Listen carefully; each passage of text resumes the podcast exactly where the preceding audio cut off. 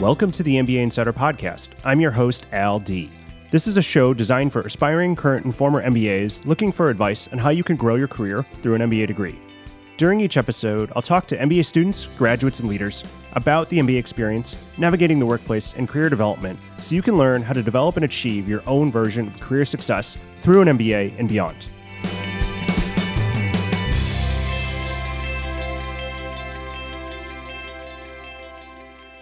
Hey everyone, welcome to the MBA Insider Podcast. My name is Al Dea. I'm the host of the MBA Insider Podcast. And on this episode today, I had the pleasure of interviewing Janine Lee. Janine is a global strategy and operations learning and development leader at Google, and she's also an alum of the Haas School of Business. I was drawn to bring Janine on the podcast because, in addition to her day job, uh, she's also a career and executive coach. She is a lecturer across two business schools, uh, and she's actually studying for her doctorate. I always love being able to talk to people who have found ways to fuel curiosities into opportunities after they've graduated from business school. And as I often tell people, business school is not when you stop learning, uh, it's actually just the beginning. Uh, enjoy this conversation with Janine, and I think you will too. So make sure to listen in. Hi, Janine. It's so great to have you here today. I always love starting with a warm up question before we jump into things. And so, my warm up question for you is what was your first job and what did you learn from that experience? Sure, I'm happy to answer that. And thank you so much for having me today. So, I grew up in Oakland, California, and my first job was working in retail at The Gap. So, from that job, I learned a lot of basic work fundamentals like being on time, how to deliver excellent customer service, and communicating with your manager and your team. But what I really enjoyed most and what I really learned the most was probably from my coworkers. So, just as some background, I grew up attending a very small private school with a graduating class of about 40 students, all of which were Asian. And this was actually my first experience working with such a diverse team. So, my coworkers were from all different backgrounds and all walks of life. And I really appreciated the diversity in their perspectives, learning more about how people think differently, and navigating these different viewpoints in a work environment to be a collective team. So, embracing that diversity, I was able to take that with me into future corporate jobs. Such an important lesson to to learn, I guess, for your your first job and your first foray into into employment. Okay, so you've certainly learned a lot since that first job. And before we jump into business school, what what were you doing maybe prior to going to business school and why did you choose to pursue an, an MBA and further your career and further your own kind of professional development and growth? Yeah, excellent question. So I was working at PG&E, which is Pacific Gas and Electric Company, which is the utility company here in Northern California, and I was a manager leading process improvement. And I always knew I wanted to go to grad school, but at the time I didn't know what kind of degree I wanted. So I had leaders and mentors who I admired, and I noticed that they all had one thing in common, which is that they all had their MBAs. And so, after speaking with some of my mentors about their MBA experience and learning about what they gained, I knew immediately it was something that I wanted to explore. And so, ultimately, I decided to pursue my MBA for three reasons. The first one was really learning fundamental business acumen. So, my number one strength in StrengthsFinder is learner. And having that wide business acumen, especially in areas that I didn't know as well, like finance and accounting, really gives you the broader ecosystem of how a business or a corporation works. And you really need to see that bigger picture in order to be a strategic thinker. The second reason was I knew that I wanted to change industries. So I wasn't particularly passionate about the utility and energy space, but I hadn't worked in any other industry at that point. And through my MBA experience, I was able to live vicariously through other students during class discussions and getting to know them and about their respective industries. And lastly, I really wanted to network. So, building my network outside of my industry and company to grow and advance my career because I hadn't worked anywhere else. And Haas, um, in particular, has such a strong network of alumni, faculty, and really accomplished classmates. Those are all really laudable reasons for wanting to pursue an MBA and really further your professional growth, both in terms of the learning that you're getting, but also the exposure to people and ideas and concepts of different backgrounds.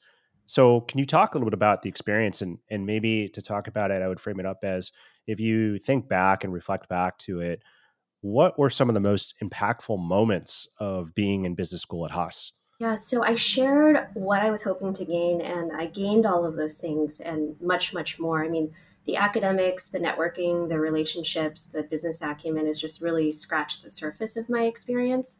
What I really learned and what I thought was most impactful was learning about myself as a leader and what type of leader I specifically wanted to be. So, in my last year of the program, I took a life changing trip to South Africa as part of our seminar and international business course. And that really changed my life. So, during that course, I learned about the history of South Africa, apartheid, and the social context of doing business in South Africa. And I also learned about the spirit of Ubuntu. And if you don't know what Ubuntu is, it's an ancient African word meaning humanity to others. And it's often described as reminding us that I am what I am because of who we all are. And so the program really transformed me to lead with compassion and empathy. And it gave me perspective as I graduated that I really wanted to focus my life more on driving racial equity and uplifting others. I, I love the reflections on in your experience and, and specifically that trip. I just would be curious. You you mentioned that that experience in particular really helped you informed and think about your own style of leadership. Could you maybe just talk a little bit more about that or share a little bit more of how that translates even into how you lead? Sure, I think really through that experience, it really taught me a lot about servant leadership. So, really, the purpose of serving others first as a leader. And so, a lot of my leadership style is attributed to servant leadership, in particular to Nelson Mandela, who dedicated his life to ending apartheid. And he really is the role model of servant leadership with this selflessness, leading with empathy, and really striving to drive peace. I like that a lot, and so much to learn from a someone like Mandela.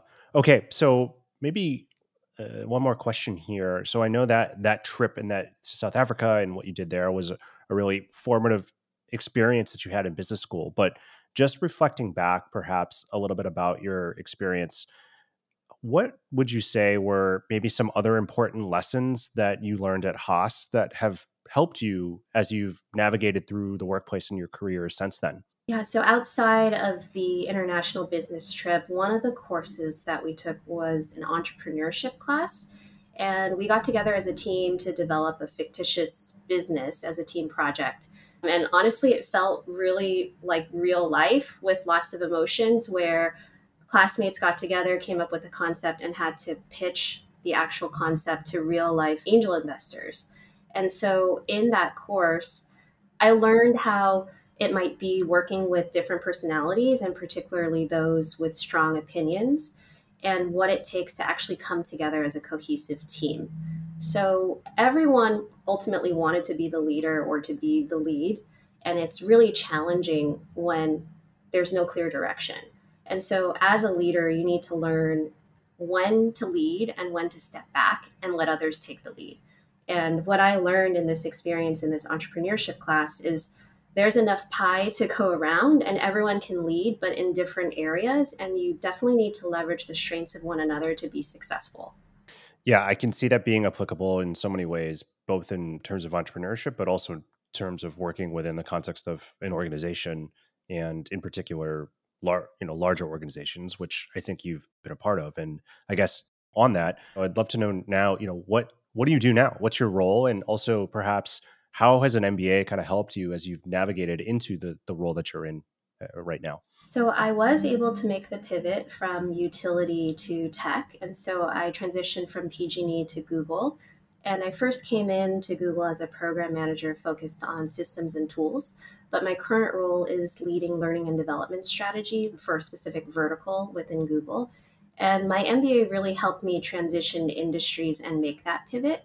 And while I was going through the interview process, I also had a network of Haas alum and classmates who were Googlers that helped me through the interview process. I could definitely see that being super valuable. And I guess maybe for a second, I mean, you know, Google is certainly a, a, a, large company, and just kind of reflecting on what you mentioned previously about the importance of servant leadership, but also knowing when to lead. Do you see that being a part of the the role that you're in now in terms of working in a large organization, working in a diverse and global organization? How do you see some of those lessons that you picked up uh, from your time in business school playing out into the work that you do? Oh, absolutely. I think at Google and at other companies, there's often maybe a misperception that you have to be a people manager to be a leader or to lead. And I've played in both individual contributor roles and people manager roles at Google. And what I've learned is leadership is really what you make of it. So you don't need to be a people manager to be a leader. And a lot of that was translated, as I mentioned, in some of my MBA projects, where maybe necessarily there wasn't a lead or there was a lead determined. You can always be a leader in your respective role. It's really what you make of it. That's such a great point. And I even kind of reflect back on my own MBA experience. And one of my favorite classes and most valuable classes that I took was a class called Leading from the Middle. And the class was really all about how do you lead and how do you drive an impact when you aren't in charge, right? When you don't necessarily have formal authority, you still have an opportunity to have a voice, to have a say, and how to use the tools that you have uh, in order to influence and drive impactful change that moves people forward. And because uh, I think the reality of it is, is that for the majority of people who graduate from business school, at least in that first role right out of business school, they're they're not going to necessarily be in charge, right?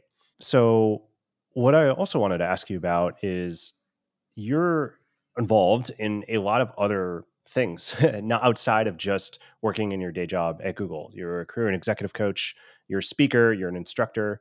Uh, could you talk a little bit about how you got plugged into some of these things and and what the motivation was for getting engaged in all of them on top of having certainly a demanding and uh, interesting day job sure so as i mentioned the international course that i took was really the pivotal moment for me and when i came back from south africa i really asked myself what's next for me in my leadership journey and what do i really want to leave behind in this world and so I asked my professor, what's the next step? Is there a part two of this transformation? And he actually recommended that I pursue my executive coaching certification. Mm-hmm. And so I did that immediately right after I graduated in 2014 and continued that journey, learned again more about myself as a leader, how to coach upwards, across, and to even self coach. And that really shaped my journey from there. As 2015 approached, I was invited to apply as part of the faculty team as an assistant lecturer for the South Africa course as someone who was familiar with the program. And so I was accepted for the role, and I've gone to South Africa for the last eight years since then as part of the faculty team. And it was really a springboard for me. So I applied for other lecturer roles. At some point, I was scouted on LinkedIn to apply to be an adjunct professor for Santa Clara University's School of Business MBA program in business communications. I also saw other roles in the Berkeley Center of Executive Ed, and it just really spearheaded this new path um, outside of work, which was really around helping and developing other people. Hey there, it's Al, and thanks so much for listening to the MBA Insider podcast. I wanted to take a quick break to ask you a small favor. I'm loving doing this show, and I hope you're enjoying it too. Unfortunately, it's still pretty hard to spread the word on podcasts, and that's where I would really love your help. If you're enjoying this episode, I would really appreciate it if you take a few minutes to leave a review and rate this podcast on Apple or Spotify or wherever you get your podcasts, or simply share it on social media or send it to a friend. I'm incredibly grateful for your support. Thank you, and let's get back to the show. I can see that definitely being a theme in the work that you do from your your day job as well as to again being a coach and being a speaker and instructor. I'd just be curious to know it, what motivates you to do all of this, right? Because I mean, being good at it being in a really demanding day job is is in and of it of itself like a uh, a huge commitment. But what really drives you to also partake in some of these other things, even outside of just what you do each and every day? that's a great question. I actually get asked that question a lot. And really, it's because I find it rewarding. Like, it doesn't feel like work to me. It's something I'm super mm. passionate about. They always say, do what you love and you'll love what you do. And just seeing the transformation with the students that go through the international immersion program, the transformation from clients that go through coaching, and seeing this change happen live for helping mm-hmm. people really reach their full potential is just so rewarding for me that it really again doesn't feel like work and it's something that I'm super passionate about. So it's kind of interesting in the sense that you, you work in learning and development, which you're a lot of times you're helping people inside of organizations build the skills to grow and make an impact. Uh, you're certainly also a career coach and executive coach, and so you're talking with people about careers. I'd be curious to know as you've progressed and evolved and grown in your career, how has your own definition of career growth changed or evolved as well? Uh, excellent question. So, I think when you're younger, you feel like you're climbing like the corporate ladder. So, you look for that immediate path like, what's the next pay increase? What's the next promotion? How do you continue climbing and climbing? And I think a lot of people straight out of grad school have that mentality. But as I've progressed and grown my career, it's really not just about your title or the next promotion or the next pay increase. You can actually be growing and learning more than you ever have in your life by moving laterally or in the same role and taking on additional responsibility. So for me, career growth is anytime I'm learning something new every single day or sharpening an existing skill set, um, such as getting more scope, advancing projects. And most importantly to me, career growth is feeling that the role and the job that you have has a sense of meaning and a sense of purpose. And so for me, ultimately, as I've transitioned and, and grown in my career, I've looked, like I said, beyond Google, beyond my title, beyond scope, and just looking at creating those opportunities where I feel that I have that sense of meaning and that passion. So speaking of growth and learning, I think you're you're not done learning. So I think you're also studying to get a PhD. Could you talk a little bit more just about what the what inspired you to do that and how that experience has been?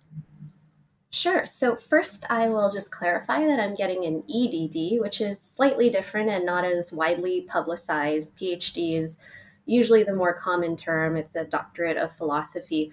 The EDD is a doctorate in education. So I'm currently at USC in the Organizational Change Leadership program. I'm getting my doctorate in education, which was really perfect for me when I read the description with what I do currently at work and outside of work. And during the pandemic, I felt like I had become a little stagnant in my growth and learning. So during that time, I took a certification program to become certified as a leadership architect, which is focused on competency modeling. And then that thirst for learning was just reinvigorated. After I got that certification, I was like, what's next? Is there another certification or should I go back to school? And this program stood out to me because of its focus on organizational development, learning, change, and leadership. And so as I researched the program, I became more and more drawn in. And the three reasons that I decided to move forward with the EDD one was really that academic research and learning. So, really focusing on case studies, academic research, and driving and spearheading transformational programs. And the second was advancing my personal career aspirations. So, I at some point want to author a book, I want to do a TED talk, and I really felt personally that this was a challenge for me to get the highest uh, level of education. And lastly, I'd say credibility was another big piece. So, less than 2% of the population has their doctorate, and it was really aspirational for me. And I hate to say this, but sometimes as an Asian American woman, you look young and there's a lot of biases in the workplace and i i constantly feel this like you need to prove yourself piece but i feel like that credibility of getting your doctorate and that highest degree of education and being dr janine lee is perceived differently than just being janine lee one of the things i loved about your story and why i was excited to bring you on the podcast is because the reality for i believe all mba grads is that business school isn't the last when you stop learning. Uh, if anything, it's just the beginning of uh, being able to learn in a different way. And so, what I really appreciate about your story is that you've continued to find ways to learn and grow and develop yourself uh, in terms of in the workplace, but also outside of it, and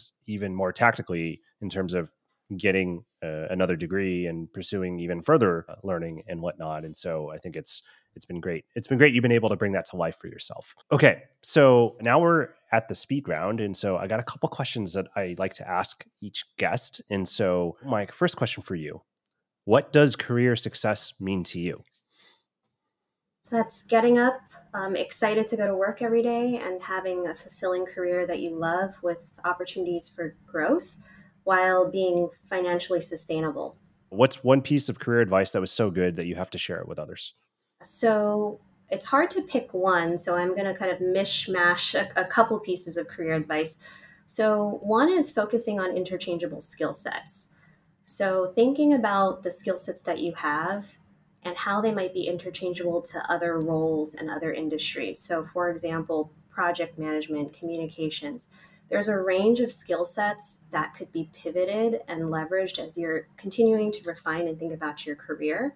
But also at the same time, you need to have some form of spe- specialization. So thinking about what's your major and or what's your minor so you have something to fall back on. So what is it that you really specialize in? but then also what are the interchangeable skill sets that you have to make you really well rounded in comparison to other candidates. That's great. Well, Janine Lee, thank you so much for coming on the MBA Insider podcast. Uh, my last question for you if people want to learn more about you or what you do or go find more information, um, where can they find you or where should we direct them towards?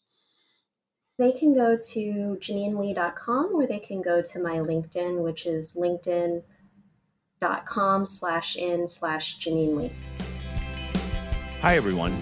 LD here, and thank you so much for listening to the MBA Insider Podcast. If you liked what you heard, make sure to head over to Apple Podcasts and to write a review. It will only take 15 seconds. I'd also love to hear what you've been listening to on the podcast and any suggestions you have for how we can improve. Find me on LinkedIn or head over to mbaschooled.com backslash podcast.